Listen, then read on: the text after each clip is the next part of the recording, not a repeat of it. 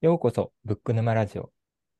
ブック沼ラジオは、岡、コン、カフカの3人が、毎回一冊の書籍を取り上げ、そこから生まれた問いに対して、句題と抽象を行き来しながら、言葉の意味を相互に深め合い、答えを出そうとする。そんな対話番組です。3人で思考の沼を楽しんでいきます。ということで、2回目始まりました。私、カフカと申します。はい、岡です。よろしくお願いします。コンです。よろしくお願いします。はい、2回目始まりましたね。はい。はーい。えっと、前回は、えー、思考が深まる対話の条件とは何かということで、えー、富山茂彦さんの、えー、思考の生理学からですね、えー、イシューを取り上げて話していきました。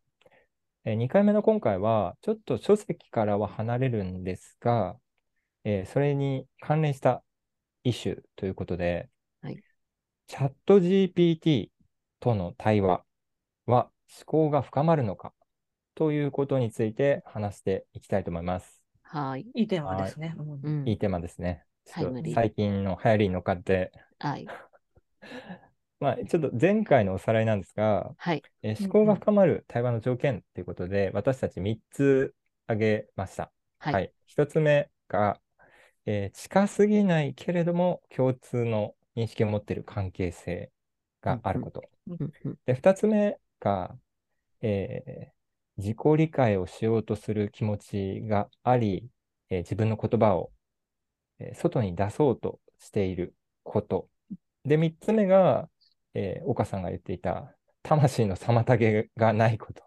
魂の妨げっていうのはね、その相手の言葉を聞こうとする気持ちだったり、まあそういう場だったりってことですよね。うんうんうん、まあ端的に言うと、これ、チャット GDP にあんのかなっていうところだと思うんですけど、うん、うん、この条件が当てはまるかどうかってことですね。そうですね。まずそこかなと思っていて、まあでもなんか、い一見当てはまりそうな感じですよね、今話していやね。だから、ね、チャット GT、だからさっきのその条件をもう一回確認すると、えっ、と、共通言語があって適切な距離感があるでいくと、まあ、チャット GTP ってまあ分かりやすく AI っていうことだとすると、まあ距離感はある。我々と全然多分距離感はあるし、でも、うるせえみたいな、そんなことを知ったことかっていうほど遠くない、ちゃんと共通言語があって返してくれるし、まあ、チャット GTP に聞く姿勢はまあこっちの話だから、自分の言語化しようとするのはこっちの問題。で、魂の妨げをしないかで言うと、まあちょっと魂の話はよくわかんないけど、少なくとも 妨げはしてこないですよね。ちゃんと答えてくれるし。妨げにはなんないですね。うん。なんかそそんなこと考えても無意味じゃないですかとか言ってこないからうん、否定も多分してこないし、おそらく。だから当てはまりそうですよね。当てはまりそうです、ね、すごい、すごい。じゃあできる、できるじゃん。できる、できる子。できる。カッカさんは使ったことあるんですよね、チャット GPT。ちょこちょこ使ってみたんですけど、まはい、まだまだなんかね、あのー、あれですね、情弱ですね。なんですが、うん、たあ今回、ちょっとこの一種事前にね、ちょちょろっと僕が出したんですけど、はい、その前に、ズバリチャット GPT にね、聞いてみたんですよ。思考が深まる対話の条件とは何ですかっていうふうに。逆転の発想で。ちょっと聞いてみたら、えー、答えてくれました。おお、なんて言ってました？えっとね、対話の、思考が含まれる対話の条件は、5つ以下のようなものが考えられます。5個。はい。5個。ちょっと長いんですけど、はい。えっと、トピックだけ言うと、オープンマインド。ほう。1、オープンマインドね。で、2、リスペクト。はい、3、交流のバランス。4、深層的なトピック。深層っていうのは？深層っていうのは深い、深い層ですね。ほうほうほうつまりなんかその共通の興味をもん？共通の興味を持つトピックって書いて良い問いみたいな感じなのかな。うんうん、で、5つ目、最後、聞き手の技術。ああ、いや、負けましたね。負けましたよね。負けてますね、我々負けてる。これなんか我々プラスアルファ言ってますよね。負けてますね。思った、思った。だって私たちはね、今日、その真相のトピックみたいな、いい問いが出たら深まるよね、みたいな条件って出せそうだけど出してないしね。確かに。うん。あと、交流のバランスとかもね、出してないですね。なんか一人対相手みたいな感じで、あくまで自分目線だったけど、確かによく考えたら、自分だけ話しててもね、深まんないですよね。確かに。バランスがね、大事です。すごいじゃん。チャット GPT。いや、す あれ？すげえなと思って、これ。でもた、ただ、えっと、その、その5条件はいいと思うんですよ。その5条件は良かった。ただし、うんうん、今の体験として、私たちが前回話した体験が、対人あの対人ですよね。対人に対して3人で思考が深まる条件とはって話した場が実際前回やってるじゃないですか。うんうん、で、ね、今回、チャット GTP のやつは、チャット GPT が5つあります。これとこれとこれとこれとこれですって言って、グーって言って今終わったじゃないですか。終わった 終わったね。答えっていうと、ここの、ね、ねうんこの時間は深まってないですよね。彼と、チャット GTP 君との答え言われてグーってなっただけだから。いや、ほんとそう。だから終わっちゃう、だからあれ、うん、だから深まってないんじゃないですか、これ。いや、なぜ？深まってないです。なぜ？深まってないです。なぜ？いや、前 前回しかも25分話してね、あの、深満足感あったけど、そう、満足感あったけど、今ね、5秒か10秒ですよ。納得感ない。で、パッと答え出して、あうん、ああ、ああっていう。深まってない。その5秒から10秒では思考が深まってない気がする。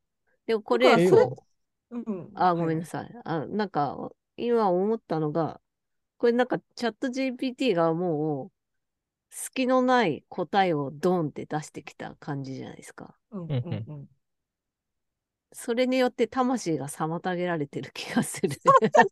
なるほど。おお、すごい。確かに。おおってなるってことです。遠慮しちゃうってことね。あ、もう何も言えませんというところで。なるほど。めっちゃ面白い。おじゃあ、チャット GPT、魂の妨げを6つ目に入れなきゃダメだよっていう。そう 魂までは AI は理解してないということかもしれない。ね、あの、私、ちょうどこの間ね、このカフカさんが、これ、チャット GPT との対話が深まるのかって考えたいんですよねって言ってた後に、ボイシー聞いてたら、あの、えっ、と、あの、あの人、あの人、あの、佐々木さん、佐々木俊尚さん。あ、はい。俊尚さんのボイシーで、チャット GTP との会話みたいなのテーマがあった回があって、たまたまね、その日のなるほど。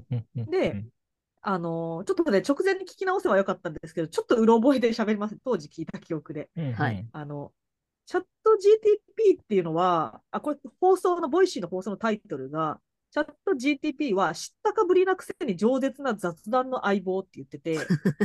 すごいな。だから、もう一回言ってください、もう一回。チャット GPT は、知ったかぶりなくせに饒舌な雑談の相棒。なるほど。だから、要は、合ってないことを知ったかぶりしてるんですよ。だから、こうでこうで、こうじゃない、こうじゃないってめちゃめちゃ喋るんだけど、知ったかぶりをすると。で、うん、これって面白、この佐々木さんの視点が面白いのって、うん、普通それだと、まだ精度低いよねとか、嘘の情報あるから、まあ、言ってね、やっぱネネットの情報だよねってなりがちじゃないですか。知ったかぶりだけだと。だけど、佐々木さん、この放送の中で、だから、ウィキペディアのようには使えないって言ってるんですよ。辞書のようには使えなくて。ウィキペディアはまあまあ人の手が入ってるから、まあもちろん嘘情報あるけど、比較的しっかりしてる。うん、チャット GTP はもっと嘘が、ま、嘘っていうか間違いがあるんだけど、それが悪いって話じゃなくって、そこから創発されて自分が、え、でもそれ違うくない？とか、え、こういうの悪くない？っていう好きが間違ってるから、こっちが逆に考えて、それで思考が広がるから、そのなんて呼び水じゃないけど、雑談相手にはいいと。要は、ティーチャーにはなれないけど、相棒にはなれるみたいなこと確か言っていて、教えてもらう相手じゃないっていうことを言ってたんですよ。なるほど。と、だから、うん。あ、ごめんなさい。続けてくださいな。はいはい、だからの後。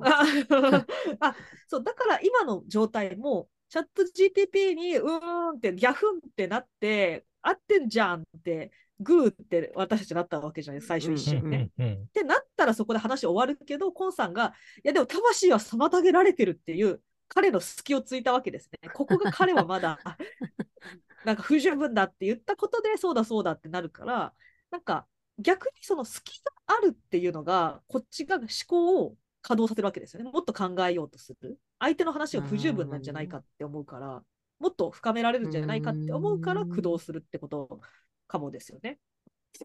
なるほど。不十分さが必要ってことですか、うん、だから完璧だと、やっぱティーチャー、ティーチャーって先生が生徒に教えて終わりになるから、対話じゃなくて授業になっちゃうじゃないですか。確かに。なるほど。答え教えて終わりみたいな。だけど、いや、うん、こうじゃね？みたいなのが言えるっていうのが対話なんじゃないですか？なるほど、なるほど。うん、ってことは、対話っていうのは答え以上にプロセスがまず重要だと。で、そのプロセスを通るためには不十分さが重要っていうことですかね。そうですね。不十分って言葉が適切か分かんないけど、まあ、余白があって、それを紡いでいくんでしょうね。バグみたいなものなのかなってちょっと思っていて、なんかこう、まあ、人間同士で起こるバグみたいな。うんうん、要は、こう思考を深める対話っていうことについて我々話してるわけですけど、こう思考を深めるっていう、ちょっとふわっとしたね、意味じゃないですか。で、多分3人の中で微妙にこう、ニュアンスが違うかもと思っていて、なんかそれって、あの、多分誰も間違ってないんだけど、ちょっと脳のバグみたいなことじゃないですか。でもなんか話していくうちに、ちょっとずつその輪郭がクリアになっていくような感じがして、で、3人のこう納得感が得られるところにストンと落ちる実際落ちたわけじゃないですか、うん、前回。なんかそういうバグを修正するみたいなところが重要なんじゃないかなっていう気がしました、今聞いてて。なるほど。そっか。なるほど。うん、バグ確かに。そのまあ、バグが正しいのかちょっと私まだ今しっくりきてないところはあるんですけど、バグって言っちゃうとね、正しいこととエラーってなんか分かれてる感じがするから、バグって言っちゃっていいのかちょっとわかんないけど、ただ、ズレをこうすり合わせていくみたいなので言うと、なんかしっくりくるかなって気がします。で、そのちょっとずつ歩み寄っていくのが楽しいんですよね、それが。ああ、なるほど。今ず、今ズレを修正 した？した？したかもしれない。ズレをする。あうん、そうですね、うん、その方がなんかしっくりくるかもしれない、うん、だから合わせ、合わせるというかね、なんだろうな、調整していく感じが。うん、調整、調整いいですね。うん、なんか、それで言うと、あ、はい、どうぞ。ああ、いいです、いいですよ。いいですよ。ああ、すいません。なんか、その、会話というか、話してる中で、でも、それってなんとかじゃないって言った時が、深まるポイントなのかなそのデモっていうのが出てくるのが、そのズレですね。ズレがあるからデモって出てくるわけであって、そこを問われることに返すことでよって、こう、合ってくるっていう感じですよね、きっと。そうですね。おも面白いですね。だって、普通ってデモって言われたら嫌じゃないですか。うん、でもそれってさーって言われるのって人間嫌いそうだけど、うんうん、今のコンさんの話ってそっからが面白いって話だから、なるほどね。なんか、それをやっぱりズレを修正しようって私たちが思ってるから、でもって言われたら、来た来た、修正チャンスって思うけど、うん、修正したくなかったら、うるせ うるせえというか、でもそれってって言われたら、意固地になっちゃうじゃないですか。うんうんうん、だから、やっぱり、対話の条件の中に、そのカフカさんがまあ言ってくれたの近いと思うんですけど、自分がズレを変えていく、自分の価値観を変えていくことを良しとしているっていうのは大事な話になりそうですね。そうですね。そこの、うん、そこがオープンになってないと。うん、それがでもオープンマインドか言ってるな。ちょっと言ってるな。オープンマインド。そう。結局、結局、グーってなる。うん、なんかちょっと話変わっちゃうんですけど、はい、今我々がちょっとその、まあ、チャット GPT と人間の違いを話していて、うんうん、で、その人間の場合は、こう、ほとんど意見が同じ人間、同じ意見を持つ人間同士が話している場合を今話していたような気がしていて、人間って、こう、全く違う意見を言い合うときってあるわけじゃないですか。それによって思考が深まる場合もありますよね。うん、で、うん、まあまあ、うん、うんうんうん。なんかそれは、あの、感情みたいなところなのかなって思っていて、それはチャット GPT っていうか、まあ、AI にはないような気がするんですね。うん、あなたの意見は違い、違うと思いますというようなこと。で、もうちょっと深掘って考えると、それって人間の欲望みたいなところが結構影響してくるのかなと思っていて、要はそれぞれの人間が持つ欲望って違うと思うんですよね。なんかそれを、うん、あのー、考えてて、哲学者の友野一徳さんという方が、あのー、まさにそそういうようなことを言ってるんですよ。うん、あの欲望相関性の原理って言って、人間は欲望とか価値観で全て選択しているから、まあ、要は人見たいように世界を見てると。で、そそのことを忘れてはいけないっていうふうなことを言ってるんですよね。うん、なんで、結構その欲望の違いっていうのも結構重要なんじゃないかなって気がしてます。ええっと、ごめんなさい。欲望が違うことが良いっていう意味ですか？良い。どういうことだ？でそれを認め合うことも必須だけど、まずその違いがあるってことが重要ってことですね。その重要っていうのは、それがあると思考が深まるって話ですか？えー、と、そういうこと、そういうこと、そういうこと。自分と違う意見があるから。どういうことだ？ろうえ、例えば、欲望が違うって思考が深まるなんか具体例あります？なんかちょっとあんまりごめんなさい。よく分かってないかも。例えば、そうですね。いや、だから、そうだな。例えばですけど、あの、某飲食店で、お客さんが不適切な行為をしましたと。うん。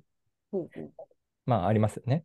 はい。だから、えー、そういうお客さんを厳罰処分にすべきだ。もしくは、あの、罪を償わせるべきだ。うん、それなりの。っていう人もいれば、だから、もっと中学生の時、小中学生の時に道徳教育をすべきだっていう人もいれば、もっと家庭環境が良くなるように、えー、親に働きかけをすべきだみたいなことを言う人もいるわけじゃないですか。それそれぞれの意見がある、うん、ありますよね。で、それはそれぞれの、おそらく欲望とか価値観に沿って言ってるような気がしていて、でそれは人間じゃないと、多分それぞれの立場にならないんですよね。で、まあ、AI とかチャット GPT に聞いたときには、正解はこれです。以上ってなっちゃうけど、それぞれの違う意見、欲望に応じたそれぞれの違う意見が出るってことが重要なんじゃないかな。その違う意見から、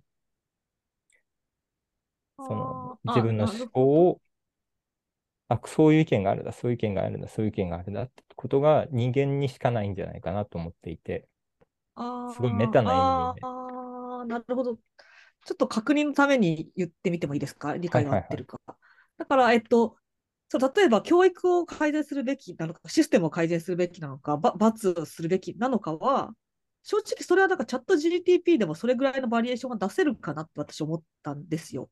なるほど。うん、だから、そこ自体は別に人間だからの意見では全然ないと思っていて、いや、なんかそそれぞれの人間がいるんだってことが。あ、そうそうそうですよね。そうですよね。そうそうそう選択肢っていうよりは、うん、その意見を言ってる人が結構かたくなになぜこの人はこんなにその罰せよってことだけを強く言うのかしらとか、それはチャット GPT が言ってたらあんま考えないけど、あ、まあそういうパターンもあるよねって思うけど、このこの声がなぜ世論でこんなに大きいんだろうとか、た例えば、こういうあの仕事の人はこういう意見をすごく言う。なぜなら、こういう背景で社会的な問題を危機意識が強いから、ここにかたくなにこの意見を持つんだとか、そういうことに思いを馳せるようになるってことですよね。人間が言ってるってことで。うん、ああ、それはなんかすごいわかります。ここのリアルさみたいなのは、やっぱり人間と対話しないと、リアルに伝わらないんじゃないかなと思っていて、うん。う まく言語化できないけどな。なんか私でもね、分かってきましたよ。うん、だから、チャット GTP との対話で深められるのって自分だけじゃないですか。だから、うん、あの、チャット GPT に言われてなんかちょっと違うなって思って自分の中に問いを立てて、あ、こういう考え方もできるかもとか、ここはチャット GPT が言ったことで話広がったなっていうのは、あくまで自己理解だったり、自分の内面に関するものしか不可能じゃないですか。うん、相手は AI だから。うん、だけど、相手が人間の場合、え、なんでそんな意見を言う人がいるんだろうっていう、相手への興味になるから、ベクトルが相手に向くっていう対話ができますよね。ああ、なるほどね。相手への興味か。なるほど。うん。うん、確かに。それが全然違いますね。うん。うん、そうですね。AI は誰が相手でも同じ問いが来れば同じ答えを返すかもしれないし。ああ、確かに確かに。で、そこを人によってカスタマイズしたり、その興味の度合いによって変えたりっていうのは人間ならではなのかも。うん、なんか当たり前ですけど、興味を持つってやっぱ人間のすごい強みですよね。確かに。興味を持つという行為は。うん、AI とかじゃできないですね。ね、そこからね、創造性だって生まれるし、うんうんうん、なんか道徳感とか倫理観だって育まれるしね。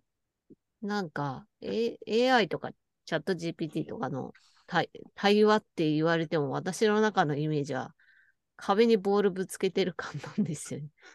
なるほど。うん。でも人との対話はキャッチボールになる。その、うん、その違いは相手に合わせるとか、うん、そういうところにあると思う。そう。あ私、あの、このカフカさんにこの問いを投げられたときに、なんか私は別に AI でもいいなと思ったんですよ。第あの直感的に最初、うん、AI でも対話できるっしょって思ったんですよ。うんうん、で、それが、要は壁打ちとしての壁でいいなって思ったんですよね。今のコンスタントで、その、うん、壁で十分って思ったんです。壁にぶつければボール返ってくるし、みたいな。自分でキャッチすればいいし、みたいな。だけど、なんか、なんて言うんだろうな、その、やっぱり壁であるから、ボールは返ってくるから、自分のね、あの、なんて言うんですか、キャッチボールの練習はできるけど、イレギュラーバウンドの練習はできない。だからノック練にはならないじゃないですか。確かに。わかります？この例え。面白いですね。だから、イレギュラーなバウンドが取れないと、強いね、その、なんて言うんですか、あの、野手に、野手っていうのかな、なんか守る人でなれない、キャッチできる人になれないけど、だから、イレギュラーなものをしたければ人間とだからこんな人いるんだとか。だけど、イレギュラーバウンドばっかりいつも取ってるわけにいかないから、たまにはやっぱちゃんと基礎を思考を深めたいとか、ミニマムに思考を深めたいは AI でもいいかもしれないけど、うん、はちゃめちゃなことしたいだったら、なんかいいことも悪いことも起きるかもしれないけど、人とやるっていう、なんかその安定性みたいなので、なんか、また違いはありそうですね。確かに。なるほど。ちなみに、ね、小川さんは今でも、そのチャット GPT との対話は思考が深まると思ってる？とは思ってます。なんか、あらゆる思考とは言わないけど、あの思考が深まるっていうのの一部ではかなりにになってくれる。私なんか、一人でもやりますもん、だって。一人で対話深める、自分との対話するんで、その自分が AI になったところで別に助かるというか。まあ、だけど、一人の対話だけでは生きていけないじゃないですか。うんうん、だから、こういう場も必要だし。うん、なるほどね。そうですね。うん。うん、どうですか？カフカさん。イシューの、イシューの投げ主、カフカさん。ぐるっと一周回った気がします。一周話した気が回りましたね。一周回って、まあ、それぞれの答えがあっていいと思うんですよ、それこそ。うん、この このね、何らかの答えを出そうとすると言っておきながら。だからまあ、僕的には、そうだな。でもやっぱ人間、ちょっとずるい考え方かもしれないけど、まあ、人間との対話をしたいなって思います。したいなって。したいな。人間との対話をしたいな。一人で壁打ちは、寂しい。壁にボール投げるのは寂しい。あ、寂しいね。そこは、そうか。だしね、これね、ちょっと思うんですけど、自分が、あの、の思考が確立してるから、私はまあまあ考えるの好きなんで、自分の思考が固まってるんで壁でも構わない。要は、まっすぐボール投げられるんで、まっすぐ帰ってくるって分かってるんですよ。だけど、もしかして、わかんないですよ。これはちょっと失礼な物言いだったらちょっと申し訳ないけど、まだ自分の思考スタイルが決まってないから、他者との化学反応で発見していきたいっていう段階もある気がします。本当かな？あ 違う？本当にそんな思考？なんか私好みな気がしてきたよ。なんか。あ、そうですか？